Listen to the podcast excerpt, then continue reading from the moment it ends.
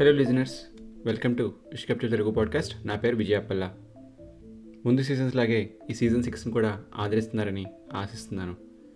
ఇప్పుడు ఈ episode four name దొర దోస మరియు దోసాని. అసలు ఈ దొర ఎవడు దోశ ఏంటి దొరసాని ఎవరు అని తెలుసుకునే ముందు ఇందులోని పాత్రలు సన్నివేశాలు అన్నీ కలుపుతాం. కానీ ఈ story based on true events ఇది ఎవరిని ఉద్దేశించి రాసింది కాదు. కానీ ఇది ఒక యథార్థ కథ. కేవలం విన్నది చదివింది మాత్రమే నేను మళ్ళీ చెప్పడం జరుగుతోంది. ఇది ఎవరికైనా సంబంధించిన స్టోరీ అయితే నాకే సంబంధం లేదు. ఇంకా ఈ స్టోరీలోకి వెళ్ళిపోదామా అది రెండు వేల ఒకటో సంవత్సరం అక్టోబర్ మాసం. కొడైకెనాల్లో ఆ మంత్ బాగా వాన పడుతోంది. ఆ రోజు మరీ ఎక్కువ పడింది. ఇద్దరు ఫారెస్ట్ డిపార్ట్మెంట్ గార్డ్స్కి వాళ్ళ డ్యూటీ ప్రకారం పెట్రోలింగ్ చేస్తున్నారు. ఘాటీలో డౌన్కి దిగడం వలన నెమ్మదిగా బ్రేక్స్ వేసుకుంటూ అటు ఇటు చూసుకుంటూ వెళ్తున్నారు. టైగర్ షోలా అనే పాయింట్కి వచ్చారు. కొన్ని ఇయర్స్ బ్యాక్ అక్కడ ఎవరో టైగర్ని చూశారని చెప్పడంతో ఆ పాయింట్కి ఆ నేమ్ వచ్చింది. కానీ ఆ తర్వాత టైగర్ని చూసిందే లేదు ఎవరును. వీళ్ళ పెట్రోలింగ్ డ్యూటీలో ఇది కూడా ఒక మెయిన్ ఈవెంట్ ఏమైనా వైల్డ్ యానిమల్స్ని చూస్తే రిపోర్ట్ చేయాలి. ఏమైనా ఇల్లీగల్ యాక్టివిటీస్ లాంటివి కనుక్కుంటే కూడా రిపోర్ట్ చేయాలి. సో ఆ విధంగా అలా కిందకి దిగుతూ వెళ్తుండగా ఈ వానేంట్రా బాబు? అని అనుకుంటున్నారు. సడన్గా ప్యాసింజర్ సీట్లో ఉన్న పెరుమాల్ ప్యాసింజర్ సీట్లో ఉన్న పెరుమాల్ అక్కడ చెట్ల మీద ఎవరినో చూసినట్టు అనిపించింది. వెంటనే బండి ఆపమని చెప్పాడు. డ్రైవర్ పక్కన బండి ఆపాడు. పెరుమాల్ కిందకి దిగాడు. లోయలోకి తొంగి చూశాడు. ఎవరో చెట్టు మీద పడి ఉన్నారు. వెంటనే దగ్గరలో ఉన్న ఫైర్ డిపార్ట్మెంట్ వాళ్ళకి పోలీసులకి ఇన్ఫామ్ చేశాడు. చుట్టుపక్కల వాళ్ళకి కూడా ఈ న్యూస్ అందింది. ఫైర్ డిపార్ట్మెంట్ వాళ్ళు ఆ బాడీని నెమ్మదిగా తీశారు. ఎవరో గుర్తించలేనంతగా ఆ బాడీ ఉబ్బిపోయింది. బ్లూ షర్ట్ వేసుకున్నాడు ఇన్ షర్ట్ చేసుకున్నాడు. ఇతను లోకల్ మనుషులా అనిపించలేదని పైగా మంచి ఉన్నత పొజిషన్లో ఉండేవాడేమో అని ఫారెస్ట్ గార్డ్స్ ఇద్దరూ కూడా కబులు చెప్పుకున్నారు. డెఫినెట్గా సిటీ కుర్రాడై ఉంటాడని ఊర్లో జనమంతా అనుకున్నారు. అతనే పడిపోయాడా లేక ఎవరైనా చంపి పారేశారా అనే యాంగిల్స్లో పోలీసులు ఇన్వెస్టిగేషన్ స్టార్ట్ చేశారు. అతని పాకెట్స్లో ఏమీ దొరకలేదు. సో ఐడెంటిటీ తెలియదు లోకల్స్ కూడా ఎవరు ఇతన్ని చూడలేదని చెప్పారు. బాడీని జనరల్ హాస్పిటల్కి షిఫ్ట్ చేశారు. పోస్ట్మార్టం జరిపించారు. రిపోర్ట్ వచ్చింది.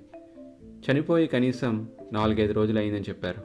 అలానే గొంతు నొక్కి చంపేశారని రిపోర్ట్ ఇచ్చింది. పోలీసులు కేసు రిజిస్టర్ చేశారు. ఈ మధ్యకాలంలో వచ్చిన మిస్సింగ్ రిపోర్ట్స్లో ఏమైనా ఈ బాడీ మ్యాచ్ అవుతుందా అని చూశారు. ఏ రిపోర్ట్తోని ఈ బాడీ మ్యాచ్ అవ్వడం లేదు. ఏం చేయాలా అని పై ఆఫీసర్స్తో డిస్కషన్ స్టార్ట్ చేశారు. ఇదిలా ఉండగా మనం ఇప్పుడు పంతొమ్మిది వందల నలభై ఏడో సంవత్సరంలోకి వెళ్దాం.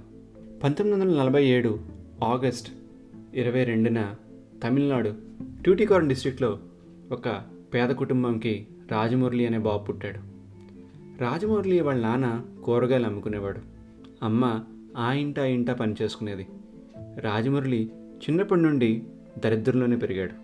కానీ అతని ఆశలు ఆశయాలు అన్నీ కూడా చాలా రిచ్గా ఎత్తుగా ఉండేవి. సెవెంత్ క్లాస్ తర్వాత స్కూల్ మానేశాడు. లోకల్ రెస్టారెంట్లో క్లీనర్గా జాయిన్ అయ్యాడు.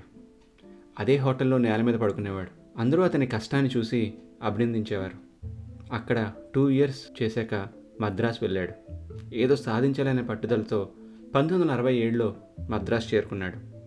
అక్కడ ఇక్కడ కష్టపడి కొంత డబ్బులు సేవ్ చేసుకుని ఒక కిరాణా కొట్టు పెట్టాడు.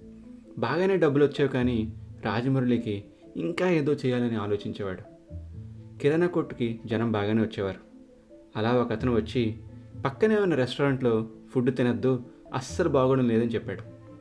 రాత్రి పడుకున్న ప్రతిసారి రాజమురళి అదే గుర్తు చేసుకునేవాడు. రెస్టారెంట్ పెడితే ఎంత డబ్బు అవుతుందని లెక్కలు వేశాడు ఆరా తీశాడు. నాలుగైదు దగ్గరలో ఉన్న రెస్టారెంట్లకు వెళ్ళి రెగ్యులర్గా ఫుడ్ తినేవాడు. ఎందుకు కొన్నింటికి జనం ఎగబడుతున్నారు ఎందుకు కొంతమంది ఏకలు తోలుకుంటున్నారని తెలుసుకున్నాడు. బాగున్న రెస్టారెంట్స్కి దూరం నుండి కూడా జనం వస్తున్నారు. వారంతా దూరం నుండి ఇక్కడ దాకా వస్తున్నారంటే ఇంకేమీ బాగాలేవని అతని బుర్రలో ఈ ఆలోచనలన్నీ బాగా పాతుకున్నాయి. ఇదిలో ఉండగా పంతొమ్మిది వందల డెబ్బై రెండులో రాజమురళికి వాణి అనే అమ్మాయితో పెళ్ళయింది. ఒకరోజు కిరణ్ షాప్కి వచ్చిన ఒక స్వామీజీ నువ్వు దేని గురించి ఆలోచిస్తున్నావో నాకు తెలుసు. ఎక్కువగా ఆలోచించుకో. మొదలు పెట్టేసే నీకంతా శుభమే జరుగుతుందని చెప్పాడు. అలానే నువ్వు చేసే పనిలో నిప్పు ఉంటే నీకు అడ్డేం లేదని చెప్పాడు. ఈ నిప్పుండలను షరతు పెట్టి వెళ్ళిపోతుంటే అతనికి కొంత డబ్బిచ్చి దండం పెట్టాడు రాజమురళి. అప్పట్లో మద్రాస్కి అవుట్స్కర్ట్స్లో ఒక రెస్టారెంట్ దివాలా తీస్తుందని తెలిసి బేరం ఆడి దానిని కొన్నాడు. ఆ రెస్టారెంట్లో అన్నీ చేంజ్ చేశాడు. క్వాలిటీకి ఎక్కడా తగ్గలేదు.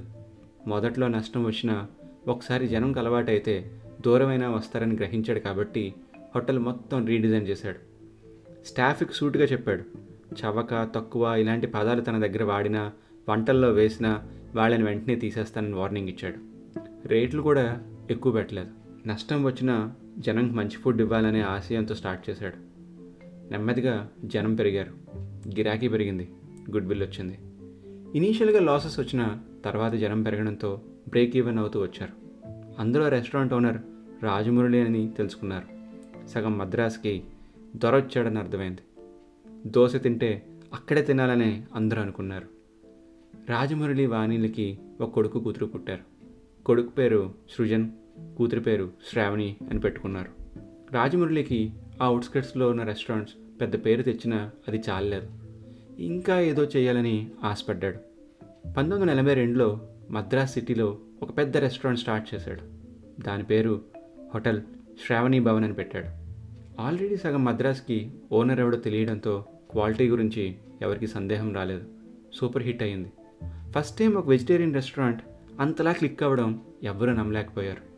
కేవలం వెజిటేరియన్ డిషెస్తో క్లిక్ అవ్వడం అంటే అది లక్ అని అనుకున్నారు చాలామంది. కానీ రాజమురళి కృషి అని పట్టుదలని ఒప్పుకోలేకపోయారు. ఇది అలా ఉండగా ఆ రోజు కిరాణా కొట్టుకొచ్చి నిప్పుతో బిజినెస్ స్టార్ట్ చేయి అని సలహా ఇచ్చిన స్వామీజీకి కానుకలు ఇవ్వడం మొదలుపెట్టాడు. స్వామీజీ కూడా స్వీకరించారు. ఇప్పుడు మద్రాస్ అంతా రాజమురళి గురించి తెలిసింది. అప్పటికే పేరున్న బిజినెస్ మ్యాన్లు పెద్ద రెస్టారెంట్ ఓనర్స్లు ధమ్కీలు ఇవ్వడానికి ట్రై చేశారు. రాజమురళి ఎవరికీ లొంగలేదు ఎక్కడా వంగలేదు. నిజాయితీగా జనాలకి తక్కువ ధరకే కడుపు నింపుదామనే ఆలోచనతో వచ్చాడు కాబట్టి అనుకున్నది అనుకున్నట్టు చేశాడు. తమిళనాడులో కరువు ప్రాంతం వాళ్ళకి ఫ్రీగా ఫుడ్ ఇచ్చాడు. అలానే కొన్ని మంత్స్ తర్వాత తన రెస్టారెంట్లో ఏ ఐటమ్ అయినా రూపాయికి అని బోర్డు పెట్టి అందరికీ సర్వ్ చేశాడు. ఈ విధంగా తమిళనాడులో అందరికీ రాజమురళి తెగ నచ్చేశాడు. ఇన్ని అవుతుండగా ఏదో అసంతృప్తి రాజమురళిని వెంటాడేది. బిజినెస్ ఇంకా పెద్దది ఎలా చేయాలని ఆలోచించేవాడు. మద్రాసులోనే ఇంకో బ్రాంచ్ ఓపెన్ చేయాలని డిసైడ్ అయ్యాడు. ఆ నిర్ణయం అతని జీవితాన్నే మార్చేసింది. పంతొమ్మిది వందల తొంభై ఒక సంవత్సరంలో ఇరవైకి పైగా బ్రాంచెస్ ఓపెన్ చేశారు. అన్నీ కూడా లాభాలను నడుస్తున్నాయి. రెస్టారెంట్స్ మార్కెట్లోకి ఒక విప్లవం తీసుకొచ్చాడు రాజమురళి. ఒక బ్రాంచ్ మేనేజర్ వచ్చి క్వాలిటీ తగ్గిస్తే లాభం వస్తుంది క్వాంటిటీ తగ్గిస్తే లాభం రెట్టింపు అవుతుందని వర్కర్ శాలరీస్ తగ్గించి చిన్నపిల్లలతో పని చేయించుకుందామని చెప్పాడు. ఇవన్నీ విన్న రాజమురళి తిట్టిపోశాడు. అతన్ని కూడా పనుల నుండి తీసేశాడు. రాజమురళి ఎదిగిన అతని సేవా బుద్ధి అలానే ఉంది. జనం కోసం మనం అంటూ పనిచేశాడు. పంతొమ్మిది వందల తొంభై రెండులో విదేశీ ప్రయాణం కొరకై రాజమురళి సింగపూర్ వెళ్ళాడు. మొదటిసారి ఇండియా దాటి వేరే దేశం వెళ్ళడం అక్కడ రెస్టారెంట్స్ని చూడడం వాటి పద్ధతులన్నీ గమనించాడు. మెక్డానల్డ్స్ బర్గర్ కింగ్ లాంటి ఫాస్ట్ ఫుడ్ చైన్స్ అన్ని చూశాడు. ఆశ్చర్యపోయాడు. ఇదేదో బాగుందనుకుని ఇండియా తిరిగి వచ్చి అతని ఫ్రెండ్స్ అండ్ పార్ట్నర్స్తో వేరే దేశంలో కూడా రెస్టారెంట్ పెడితే ఎలా ఉంటుందో అని డిస్కస్ చేశాడు. అందరూ దానికి నో చెప్పారు. చాలా కష్టం. కుక్ ఎవరు చేస్తారు? వీసాలు ఈ గోల ఇదంతా మనకెందుకు? అని అందరూ అన్నారు. ఇదంతా అవుతుండగా స్వామీజీ మళ్ళీ రాజమురళిని కలిశారు. నువ్వేదో ఆలోచిస్తున్నావు? ఇంకో పెళ్ళి చేసుకుంటే నీ జాతకంలో మార్పులు జరుగుతాయి. అప్పుడే నువ్వు అనుకున్నది అవుతుందని చెప్పారు. పలానా జాతకం ఉన్న అమ్మాయిని చేసుకో అని చెప్పి వెళ్ళిపోయాడు స్వామీజీ. వెలచెరి బ్రాంచ్లో వర్క్ చేస్తున్న వాసు అనే మేనేజర్ని ఒకరోజు వచ్చి కలవమన్నాడు. వాసు ఎంత అదృష్టంగా భావించాడో ఇంట్లో భార్యతో కూడా ఆ విషయం చెప్పాడు. ఆమె వాసుని బాగా ముస్తాబయ్యి వెళ్ళమని చెప్పింది. ఆ తర్వాత రోజు రాజమురళి ఉండే ఆఫీస్కి వెళ్ళాడు వాసు. రాజమురళి రూమ్లోకి రప్పించి తలుపు వేశాడు. వాసుతో అన్ని విషయాలు కనుక్కున్నాడు. రాజమురళి మాటల్లో ఒకటి అడిగాడు. అది విన్న వెంటనే వాసుకేమీ అర్థం కాలేదు. అన్నా మీరంటుంది నాకేం అర్థం కావటం లేదు అని అన్నాడు వాసు. నీకు అర్థమైంది తమ్ముడు కానీ నేను అడిగింది అదేనా అని అన్నదే నీ సందేహం. పోనీలే మళ్ళీ అడుగుతా. నీ భార్యని నేను పెళ్ళి చేసుకుంటానని అడిగాడు రాజమురళి. వాసుకి మతిపోయింది. ఏం మాట్లాడుతున్నామన్నా అని అంటూనే ఉన్నాడు కానీ రాజమురళి వాసు భార్యని తనకి ఇచ్చేస్తే ఆమె ఎంత హ్యాపీగా ఉంటుంది అతనికి అదృష్టం కలుగుతుందని నమ్మించి వాసు అతని భార్య ఒప్పుకోకపోతే బెదిరించి వాసు భార్యని పంతొమ్మిది వందల తొంభై నాలుగులో పెళ్ళి చేసుకున్నాడు. రాజమురళి ఈసారి మళ్ళీ పార్ట్నర్స్ అండ్ ఫ్రెండ్స్తో విదేశాల్లో వెజిటేరియన్ రెస్టారెంట్స్ పెడదామనే టాపిక్ని తీసుకొచ్చాడు. వెజిటేరియన్ ఫుడ్ తక్కువగా దొరికే దేశం ఇండియన్స్ ఎక్కువగా ఉండే దేశం ఏంటో తెలుసుకున్నాడు. అందరూ కూడా సరే అని అసలు ఏం కావాలో తెలుసుకుందామని ప్రయత్నించారు. కొన్ని ఇయర్స్ గడిచాయి. ఆర్థికంగా కొంత ఇబ్బంది కలిగింది. స్వామీజీని కలిశాడు. ఆఫీస్లో వాడిని పిలిపించి పూజలు చేయించాడు. అప్పుడే రాజమురళి ఆఫీస్లో మేనేజర్ అయిన నటరాజు వాళ్ళ అమ్మాయి స్వాతిని చూశాడు. స్వాతిని చూడగానే రాజమురళికి లవ్ ఎట్ ఫస్ట్ సైట్ ఏర్పడింది. స్వామీజీకి ఆమెను చూపించాడు. స్వామీజీ ఆమెను చూసి గాలిలో లెక్కలు వేసి రాజమురళిని వెంటనే గదిలోకి తీసుకుని వెళ్ళి ఇలా చెప్పాడు. రాజా నువ్వెన్నో ఇయర్స్ నుండి వెతుకుతున్న బంగారు జింకీమే వదులుకోక ఆమెని. నీ ఊహలు నిజమవుతాయి. నువ్వు అనుకున్నది అవుతుంది అని రాజాతో చెప్పడంతో రాజా డైరెక్ట్గా ఆమెను కలిశాడు. ఆమెను తండ్రిని కూడా పిలిపించాడు. పెళ్ళి మాటలు మొదలుపెట్టాడు. ఇంతలో స్వాతి ఆల్రెడీ తనకు బాయ్ ఫ్రెండ్ ఉన్నాడని అతన్నే పెళ్ళి చేసుకుంటా అని చెప్పింది. ఎవరూ కూడా రాజమురళితో ఇదంతా ఎందుకు? వదిలేయండి అని చెప్పలేదు. ఎందుకంటే రాజమురళి ఈగో అలాంటిది. ఎవరి మాట వినడు. ఆమెను హెరాస్ చేయడం స్టార్ట్ చేశాడు. డైలీ ఏదో విధంగా కలవడానికి ప్రయత్నించాడు. స్వాతి ఇంట్లో వాళ్ళు కూడా ఇదంతా పెద్ద గొడవ ఎలా ఉందని స్వాతి ప్రేమించిన వాడితోనే పెళ్ళి చేస్తారు స్వాతి ప్రేమించిన అతని పేరు లవరాజు. లవరాజు ఒక మ్యాథ్స్ టీచర్ అతనితో పెళ్ళైంది స్వాతికి. అందరూ ఇక్కడితో రాజమురళి పీడ కూడా వదులుతుందని ఆశించారు. కానీ రాజమురళికి ఎవరైనా అవ్వదు అన్నా నో అన్నా అయ్యేదాకా సాధించుకునే రకమని చాలా కొద్ది మందికి తెలుసు.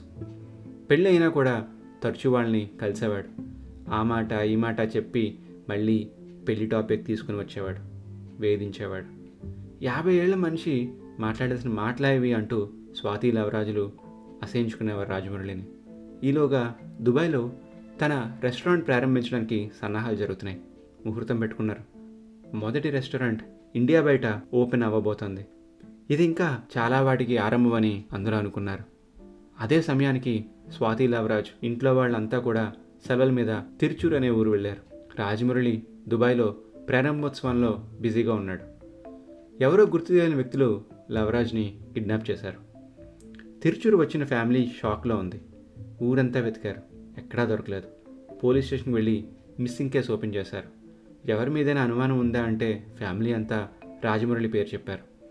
పోలీసులు ఆరా తీస్తే రాజమురళి దుబాయ్లో ఉన్నారు కనుక అతనికి ఏమీ సంబంధం లేదని చెప్పారు. మూడు నాలుగు రోజులు అయింది లవరాజ్ ఇంకా కనిపించడం లేదు. రాజమురళి దుబాయ్ నుండి తిరిగి వచ్చాడు. ఈ వార్త తెలుసుకుని పరామర్శించడానికి వెళ్ళాడు. అప్పుడు కూడా ఇదంతా మన మంచికే పెళ్ళి చేసుకుందామని అడిగాడు. చీ అని చెప్పి డీటెయిల్స్ ఏమైనా తెలిసాయా అని పోలీస్ స్టేషన్కి వెళ్ళి మళ్ళీ అడిగింది స్వాతి. అప్పుడు పోలీసులు కొడైకెనాల్ నుండి వచ్చిన కొన్ని ఫొటోస్ని చూపించారు. చెట్టు మీద వేలాడుతూ ఉన్నాడు. బ్లూ షర్ట్ ఇన్షర్ట్ చేసుకుని దొరికిన బాడీ ఇది. వాన్లో ఉండిపోవడం వల్ల బాడీ అంతా ఉబ్బిపోయిందని చెప్పారు. స్వాతి గుండె చెరువైంది. రాజమురళి ఇదంతా చేయించాడని కేసు పెట్టింది. పోలీసులు క్వశ్చనింగ్ ఇంట్రాగేషన్ చేశాక రాజమురళి సరెండర్ అయ్యాడు. అతని ఏమీ సంబంధం లేదు కానీ అతని అనుచరులు అతని మీద ప్రేమతో ఈ పని చేసి ఉండొచ్చు అని చెప్పాడు. లోకల్ కోర్టులో కేసుని పరిశీలించి రాజమురళి అండ్ అతని అనుచరులకి పదేళ్ళు శిక్ష విధించింది. దోసా కింగ్ రాజమురళి మద్రాస్ హైకోర్టులో ఏపీలు పెట్టుకున్నాడు. అయితే ఎయిట్ మంత్స్ తర్వాత అనారోగ్యంతో ఉండడం వల్ల రాజమౌళి శిక్షని రద్దు చేసింది లోకల్ కోర్టు. ఇంత కేసు నడుస్తున్న హోటల్ శ్రావణి భవన్ మాత్రం ఎక్కడా తగ్గేదిలే అంటోంది. దుబాయ్ తర్వాత Abu Dhabi Delhi Singapore USA Europe ఇలా పలు చోట్ల టప్టపమని బ్రాంచెస్ ఓపెన్ చేసి పడేసింది. బెస్ట్ క్వాలిటీ ఫుడ్ సర్వ్ చేస్తూ చాలా బాగా గ్రో అయింది. ఒక బ్రాండ్ని ఎలా డెవలప్ చేసుకోవాలో బడ్డింగ్ ఆంటర్ప్రినర్స్కి చూపించింది. ఇలా ఉండగా ఫైవ్ ఇయర్స్ తర్వాత మద్రాస్ హైకోర్టులో ఆల్రెడీ కేసు అపీల్ పెట్టుకున్న రాజమౌళికి చొక్కెదురైంది. హైకోర్టు అతనికి శిక్షని టెన్ ఇయర్స్ నుండి జీవిత ఖైదీగా మార్చింది. రాజమౌళికి నో చెప్తే నచ్చదు కదా. ఈసారి సుప్రీంకోర్టులో అపీల్ పెట్టుకున్నాడు. మన దేశంలో కేసెస్ గురించి తెలిసిందే కదా. టెన్ ఇయర్స్ గడిచింది కానీ తీర్పు అయితే రాలేదు. రాజమౌళి హాయిగా తిరుగుతూ అతని బ్రాంచెస్ని ఓపెన్ చేసుకున్నాడు. హెచ్ఎస్బిని ఎవరు ఆపలేకపోయారు. బ్రాండ్కున్న గుడ్ విల్ అలాంటిది. HSB Canada Oman London Australia Serbia ఇలా చాలా దేశాల్లో ఓపెన్ అయింది. మొత్తం హండ్రెడ్ పైగా బ్రాంచెస్ దాదాపు ఇరవై పైగా కంట్రీస్లో ఓపెన్ అయింది. ఈలోగా ట్వంటీ నైన్టీన్లో సుప్రీంకోర్టు కూడా అతను హంతకుడని భావించి హండ్రెడ్ డేస్ లోపల సరెండర్ అవ్వాలని నోటీస్ పంపింది. వంద రోజుల తర్వాత రాజమురళి సరెండర్ అయ్యాడు. ఐదు రోజుల తర్వాత హార్ట్అటాక్ వచ్చి హాస్పిటల్లో జాయిన్ అయ్యాడు. జాయిన్ అయిన రెండు రోజులకే రాజమురళి చనిపోయాడు. అప్పటికి ఆయన వయసు డెబ్బై రెండేళ్ళు అంటే సెవెంటీ టూ ఇయర్స్. ఈ కథలో మనం బేసిక్గా తెలుసుకోవాల్సింది ఏంటంటే రాజమురళి నిజంగా సేవ చేద్దామని మొదలుపెట్టిన రెస్టారెంట్లో ఎయిట్ థౌజండ్ పైగా మందికి ఉపాధి కల్పిస్తుంది. తక్కువ డబ్బుకే జనంకి మంచి ఆహారం దక్కింది. అతను లేకపోయినా అతని ఆశయం నెరవేరుతుంది. అతని ఆశే నీచమైనది. అందుకే అతన్ని దహించింది. మన చుట్టూ కూడా మన మంచి చెడు కోరుకునే వాళ్ళు ఉంటారు. మనం వెదవలు అయితే వాళ్ళు మనల్ని వెధవనారు వెధవలు చేయడానికి రెడీగా ఉంటారు. వాళ్ళే మనకు కీడి చేసే జాతి. నేను నా గాడ్ ఎపిసోడ్లో కూడా చెప్పాను జాతకాలు జ్యోతిష్యం గురించి. చాలామంది ఆ ట్రాప్లో పడిపోతారు. ఉన్నదంతా పోగొట్టుకుంటారు. దేన్నైనా సరే ఎంత నమ్మాలో అంతే నమ్మాలి. ఓవర్గా నమ్మి ఓవర్ యాక్షన్ చేస్తే సర్వనాశనం అయిపోతారు. ఉన్నతంగా ఎదగడానికి మీకు ప్రపంచం కావాలి. ఎదిగిన తర్వాత ప్రపంచానికి మీరు కావాలి. అందుకే ప్రపంచం మీకోసం ఎదురు చూసేలా మీరు ఎదగాలి. సో ఇదండి మన దొర దోశ మరియు దొరసాని. ఎపిసోడ్ కనుక నచ్చినట్టయితే మెసేజ్ చేయండి. ఎందుకంటే ఫీడ్బ్యాక్ చాలా ఇంపార్టెంట్. చాలా థ్యాంక్స్ ఈ ఎపిసోడ్ విన్నందుకు నా పేరు విజయపల్ల మరోసారి మరో ఎపిసోడ్తో మళ్ళీ కలుద్దాం. అప్పటిదాకా కప్ చూప్.